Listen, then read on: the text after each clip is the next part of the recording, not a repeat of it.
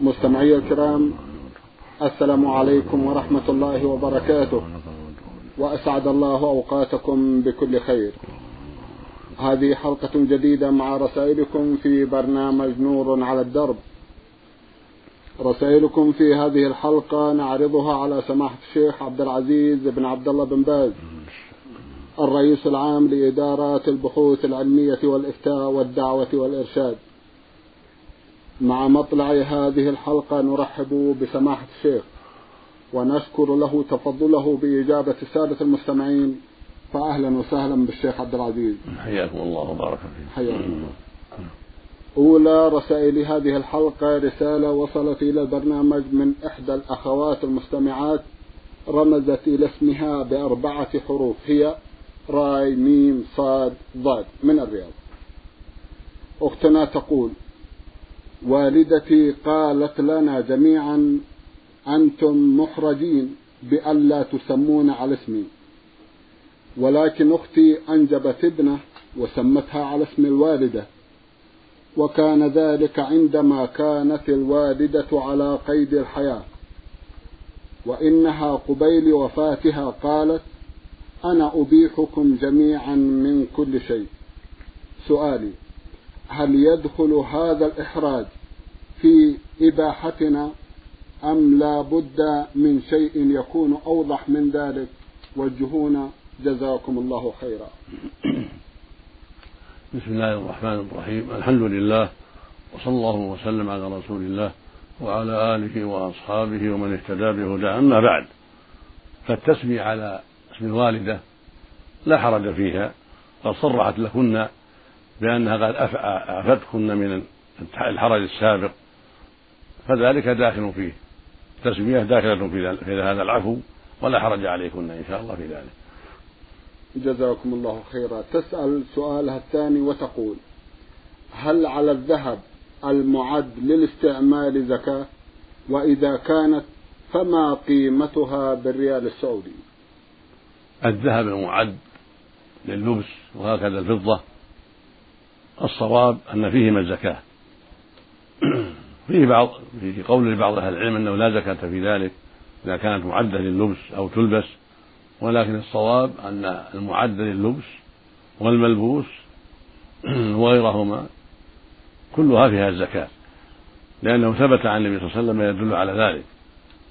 فإذا كان عند المرأة ذهب يبلغ النصاب وهو عشرون مثقالا، ومقداره من الذهب من الجنيه السعودي أحد عشر جنيه ونصف، ومن الغرام اثنين وتسعين غرام، إذا كان يبلغ هذا ففيه الزكاة، وهكذا لو كان أكثر، وهي ربع العشر في الألف خمسة وعشرون، سواء كان ملبوسا أو معدا لللبس أو غير ذلك، هذا هو الصواب.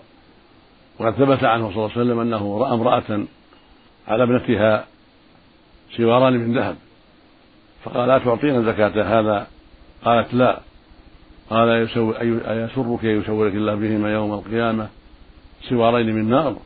فألقتهما وألقتهما لله ولرسوله. وقال عليه الصلاة والسلام: ما من صاحب ذهب ولا فضة لا يؤدي زكاتها، وفي اللفظ الآخر حقها، إلا إذا كان يوم القيامة صفحت له صفائح من نار فيكوى بها جنبه وجبينه وظهره على الحديد. وهذا يعم الحلي وغيرها من أنواع الذهب والفضة. وفي الباب أحاديث أخرى تدل على ذلك. أما إن كان الموجود أقل من النصاب، كانت الحلي أقل من أحد عشر جنيه ونصف، أو كانت الفضة أقل من النصاب، النصاب الفضة مئة وأربعون مثقالا، ومقداره بالريال السعودي ستة وخمسون ريال من الفضة، أو ما يعادلها من العمل الأخرى. إذا كان أقل من ذلك فلا زكاة فيه. فإن كان يبلغ هذا ستة وخمسين ريال فضة أو أكثر وجبت الزكاة فيه إذا حال عليه الحول. نعم، جزاكم الله خيرا.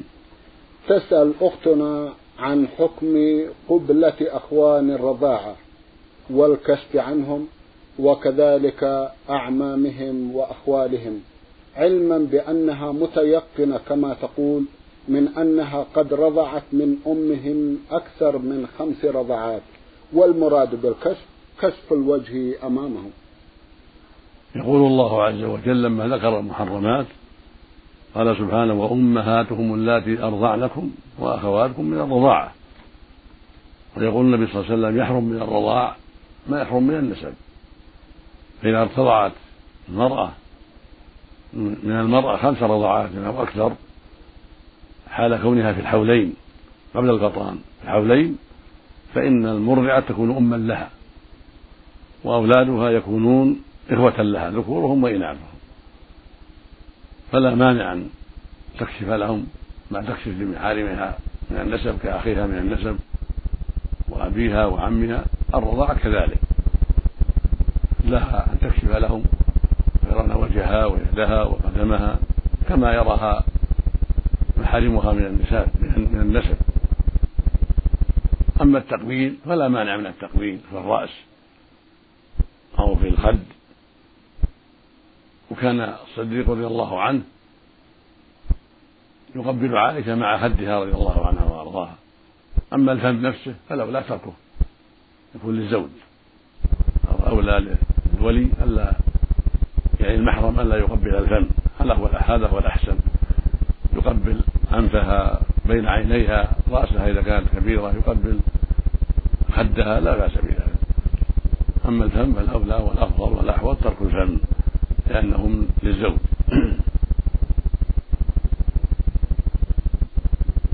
نعم جزاكم الله خيرا.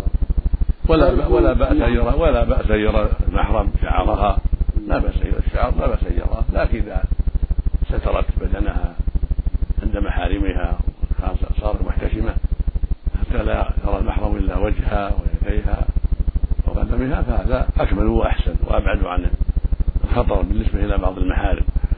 نعم جزاكم الله خيرا. أرجو من سماحتكم توجيه وإرشاد جميع أهل الصحف المحل المحلية أي المشرفين عليها بعدم كتابة آيات القرآن الكريم فيها، وذلك بأنهم يقومون بكتابة الآيات القرآنية وخاصة في التعازي التي يقومون بنشرها، فكلكم يعرف مصير هذه الصحف في الأخير أنها ترمى في صناديق النفايات وأنتم بكرامة.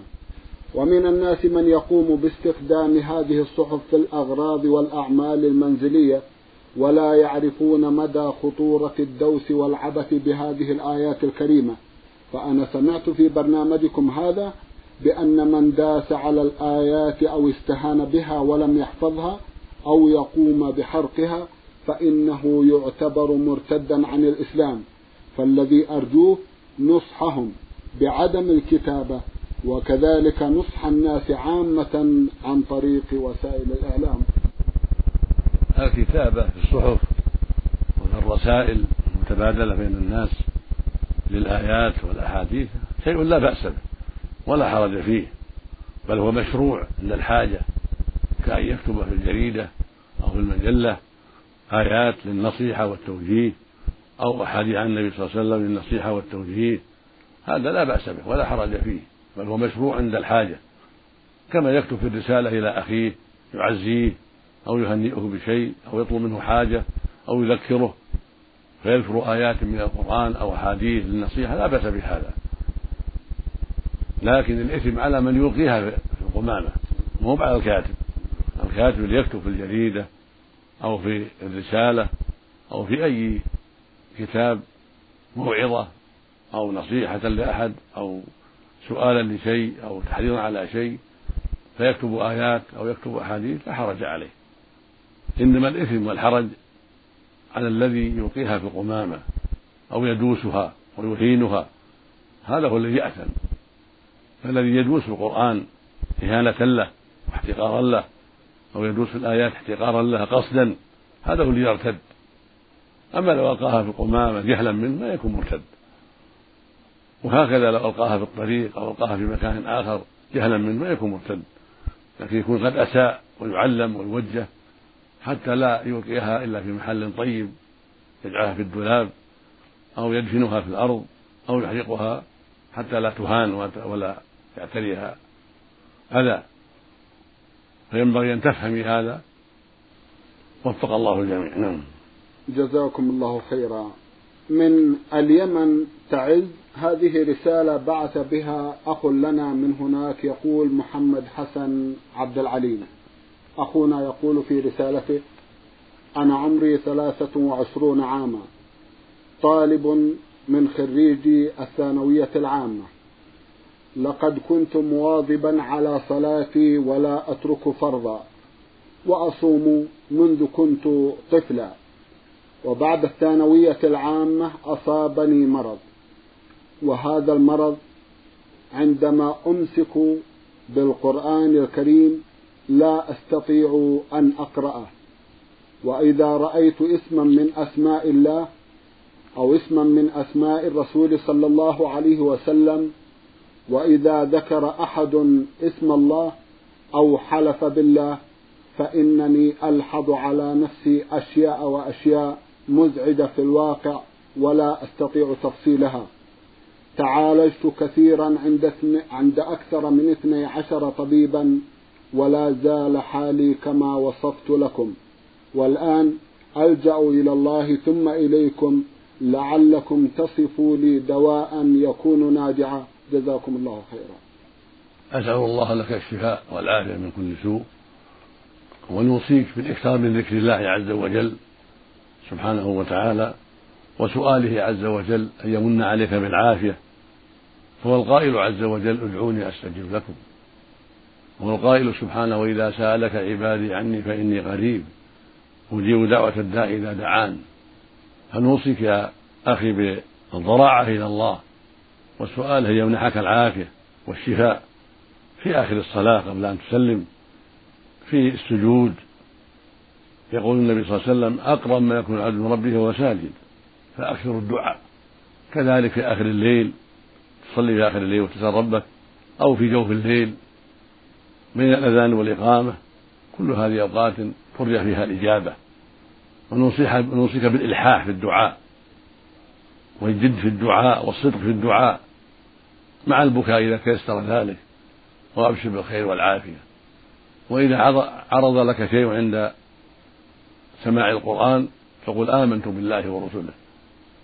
إذا عرض لك وساوس أو عند سماع ذكر الله أو ذكر الرسول قل: آمنت بالله ورسوله، أعوذ بالله من الشيطان الرجيم. فقد أخبر النبي صلى الله عليه وسلم أن الناس أنه يكون في آخر الزمان قوم يتساءلون سؤالات ذميمة، فيقولون, فيقولون هذا الله خلق كل شيء، فمن خلق الله؟ ويرون وساوس.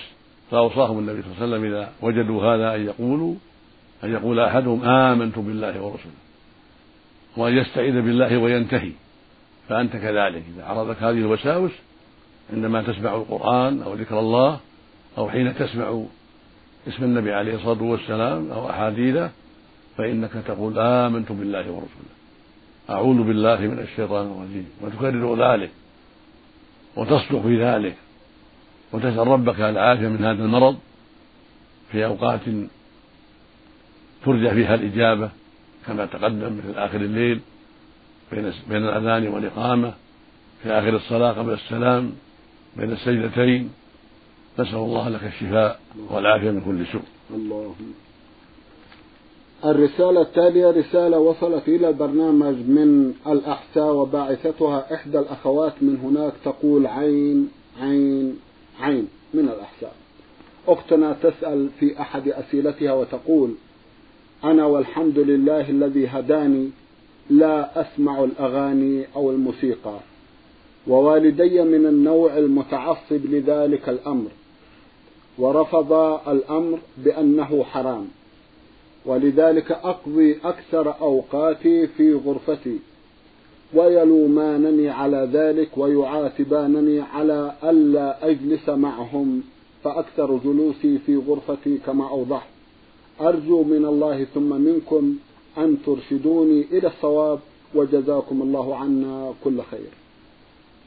قد أحسنت أيها الأخت في الله فيما فعلت، فإن الواجب على المؤمن البعد عما يضره وعدم الحضور في مجالس تضره.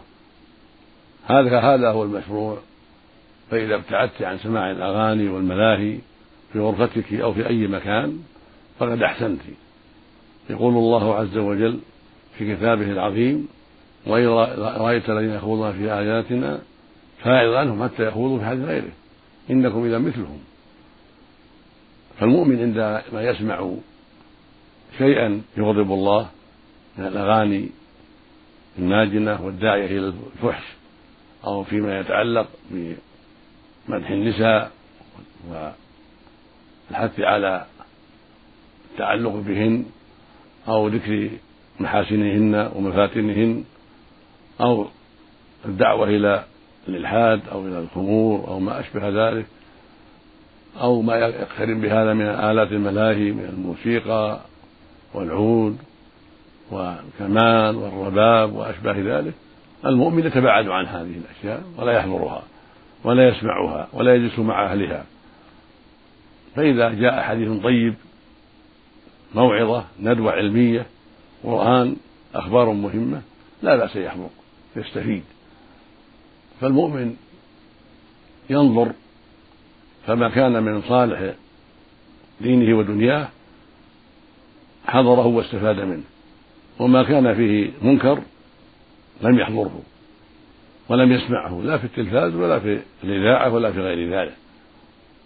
هكذا يجب على المؤمن أن يتحرى سماع الخير ومشاهدة الخير الذي ينفعه في دينه ودنياه، ويتباعد عما يضره في دينه ودنياه، ولو غضب والداه ولو غضب الزوج، وهكذا الأقارب الباقين. المقصود أن المؤمن يتحرى الشيء الذي ينفعه ويبتعد عما يضره، ولا يشاهد في التلفاز ولا في الأفلام ما يضره وما يغضب الله جل وعلا.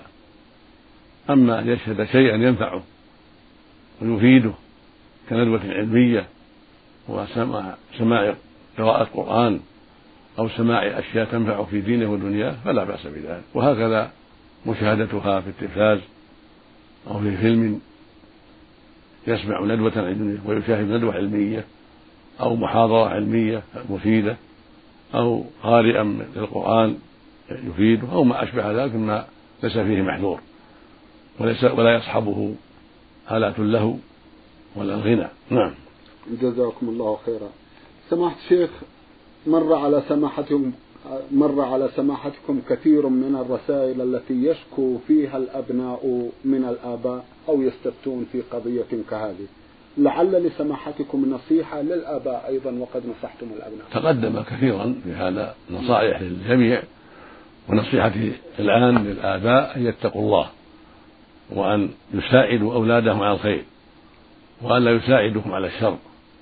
وإذا كان الآباء أو الأمهات يحبون سماع الأغاني والملاهي فليقتصروا على أنفسهم، لا يجروا أولادهم إلى ذلك ولا يلزموهم بذلك أن يجلسوا معهم، بل عليهم أن يتوبوا إلى الله هم ويتخلوا عن هذا العمل السيء ويتأسوا بأولادهم الطيبين. أما يجروا أولادهم إلى سماع الأغاني والملاهي فهذا منكر وحرام عليهم. فالواجب على المؤمن أن يكون عونا على الخير لا عونا على الشر. الله يقول سبحانه: وتعاونوا على البر والتقوى ولا تعاونوا على الإثم والعدوان. فليس للأب أن يلزم أولاده بما لا يرضاه الشرع، وليس للأم كذلك، وليس للزوج أن يلزم زوجته بما يخالف الشرع. هكذا جميع الناس، الواجب التعاون على الخير لا على الشر. فإذا كانت الزوجة لا تريد أن تسمع الأغاني والملاهي فليس للزوج أن يلزمها بذلك، بل يحرم عليهما جميعا أن يسمعوا أو يشاهدوا. فإذا نصحته فليسمع منها النصيحة، أو على الأقل لا يجرها إلى الشر ويكون الإثم عليه وحده.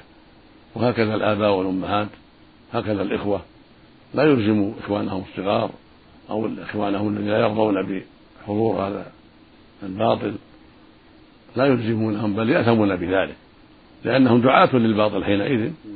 وهكذا الأب إذا دعا أولاده إلى حضور ما حرم الله فهو داع للباطل، وهكذا الأم وهكذا الجدة. الواجب على الجميع أن يكونوا دعاة للخير، متعاونين على الخير، شاكرين لأولادهم إذا ابتعدوا عن الشر وأحبوا البعد عن الشر، ينبغي أن يشكروهم وألا يلزموهم بالباطل وألا يعيبوهم بهذا الأمر.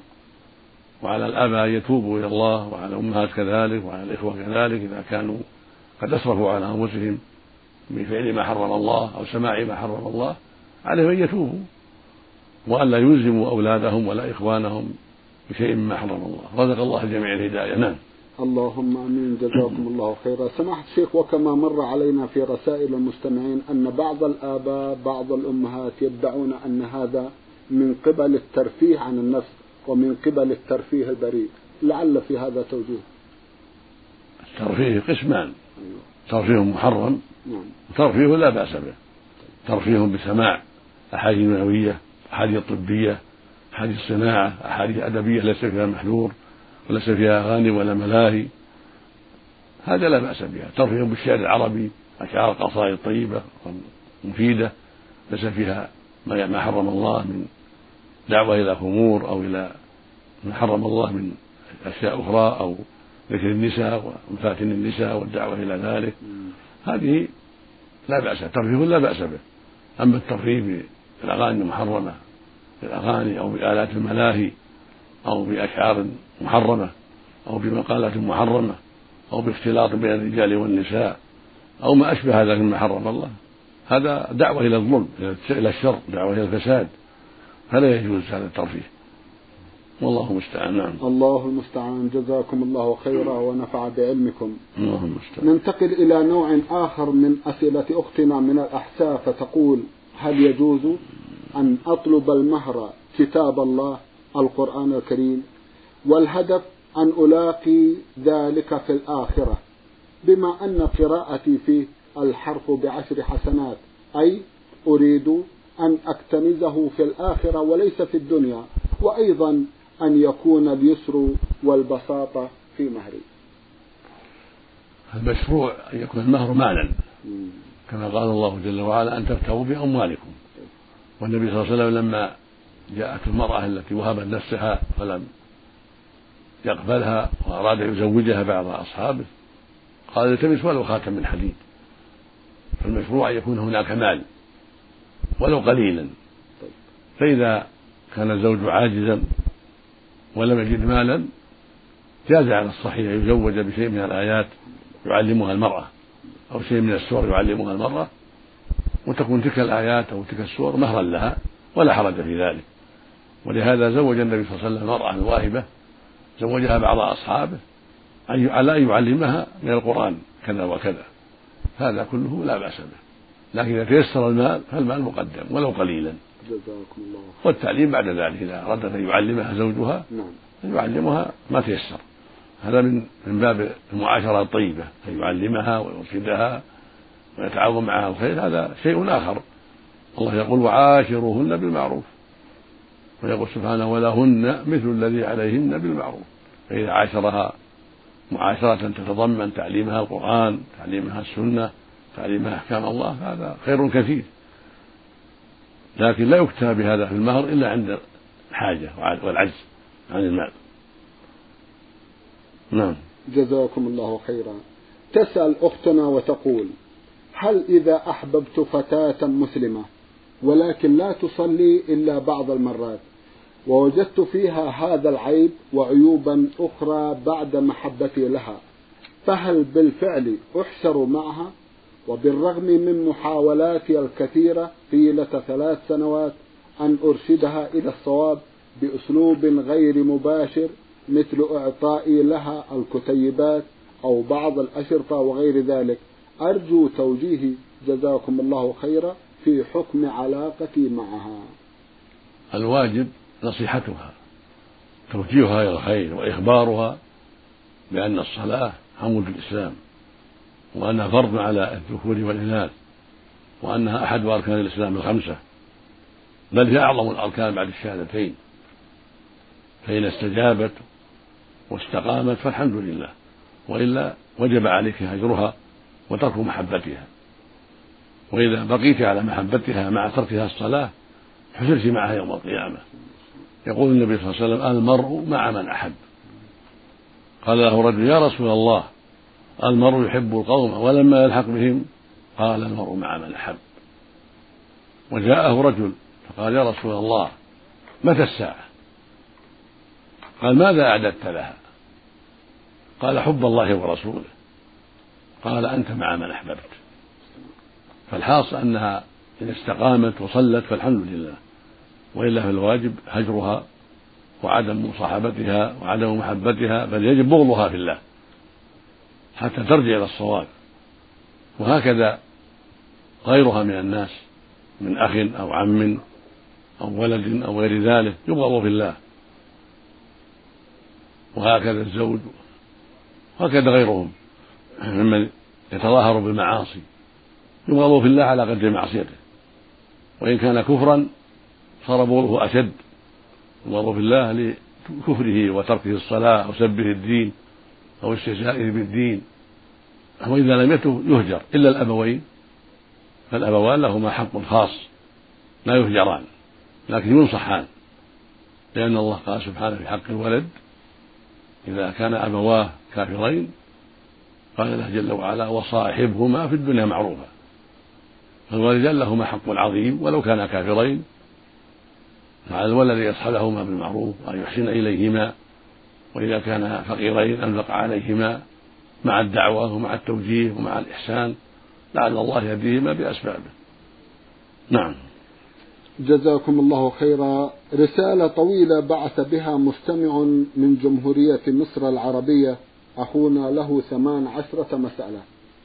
في إحدى مسائله يسأل ويقول: ما حكم الذين يحلفون بالطلاق وليس في نيتهم الطلاق بل لأجل شراء سلعة أو بيع سلعة وهو يعلم بأن طلاقه هذا كاذب، فهل عليه كفارة يمين أم ماذا يفعل في حياته الزوجية؟ جزاكم الله خيرا. هذا يرجع فيه إلى نيته، الحلف بالطلاق يرجع فيه إلى نيته، فإذا قال عليه الطلاق لا يكلم فلانا، أو عليه الطلاق يقول لزوجه لا تكلمي فلانا، أو عليه الطلاق ما يبيع السلعة الفلانية، أو عليه الطلاق ما يشتري السلعة الفلانية، أو عليه الطلاق ما يدخل بيت فلان، فالمرجع هي نيته. إذا كان قصده من هذا منع نفسه من هذا الشيء، ليس قصده إيقاع الطلاق أو قصده حث نفسه على فعله، كأن يقول عليه الطلاق أن يزور فلان، عليه الطلاق أن يكلم فلان، قصده الحث، هذا كله في حكم اليمين، وعليه كفارة اليمين إذا فعل ما حلف على تركه أو ترك ما حلف على فعله، هذه كفارة اليمين، وهي إطعام عشرة مساكين أو كسوتهم أو عتق رقبة، فمن لم يجد صام ثلاثة أيام. أما إن كان قصد إيقاع الطلاق، قال عليه الطلاق ما يكلم فلانا، عليه الطلاق ما يشتري السلعة الفلانية، وقصده أنه متى فعل وقع الطلاق، فإنه يقع الطلاق، لقول النبي صلى الله عليه وسلم الأعمال بالنيات وإنما لكل امرئ ما نوى. هذا هو الصواب من قولي العلماء، وذهب الأكثر إلى أنه يقع الطلاق مطلقا ولو قصد الحث والمنع أو التصديق أو التكذيب، ولكن الصواب التفصيل، الصواب التفصيل، فإن كانت النية حثا ومنعا وتصديقا وتكذيبا ليس قصده إيقاع الطلاق، إنما قصده تخويف زوجته من أن تفعل كذا وردعها عن ذلك، أو قصده يمنع نفسه من كذا وليس قصده إيقاع الطلاق، فهذا حكم حكم اليمين في أصح قولي العلماء. واختار هذا القول أبو العباس شيخ الإسلام ابن تيمية رحمه الله، والعلامة ابن القيم رحمه الله، وجماعة من العلم المحققين. نعم. جزاكم الله خيرا. سماحة الشيخ، في الختام أتوجه لكم بالشكر الجزيل بعد شكر الله سبحانه وتعالى على تفضلكم بإجابة السادة المستمعين، وآمل أن يتجدد اللقاء وأنتم على خير، نسأل الله ذلك. مستمعي الكرام، كان لقاؤنا في هذه الحلقة مع سماحة الشيخ عبدالعزيز بن عبدالله بن باز الرئيس العام لإدارات البحوث العلمية والإفتاء والدعوة والإرشاد. شكرا لمتابعتكم، وإلى الملتقى، وسلام الله عليكم ورحمته وبركاته.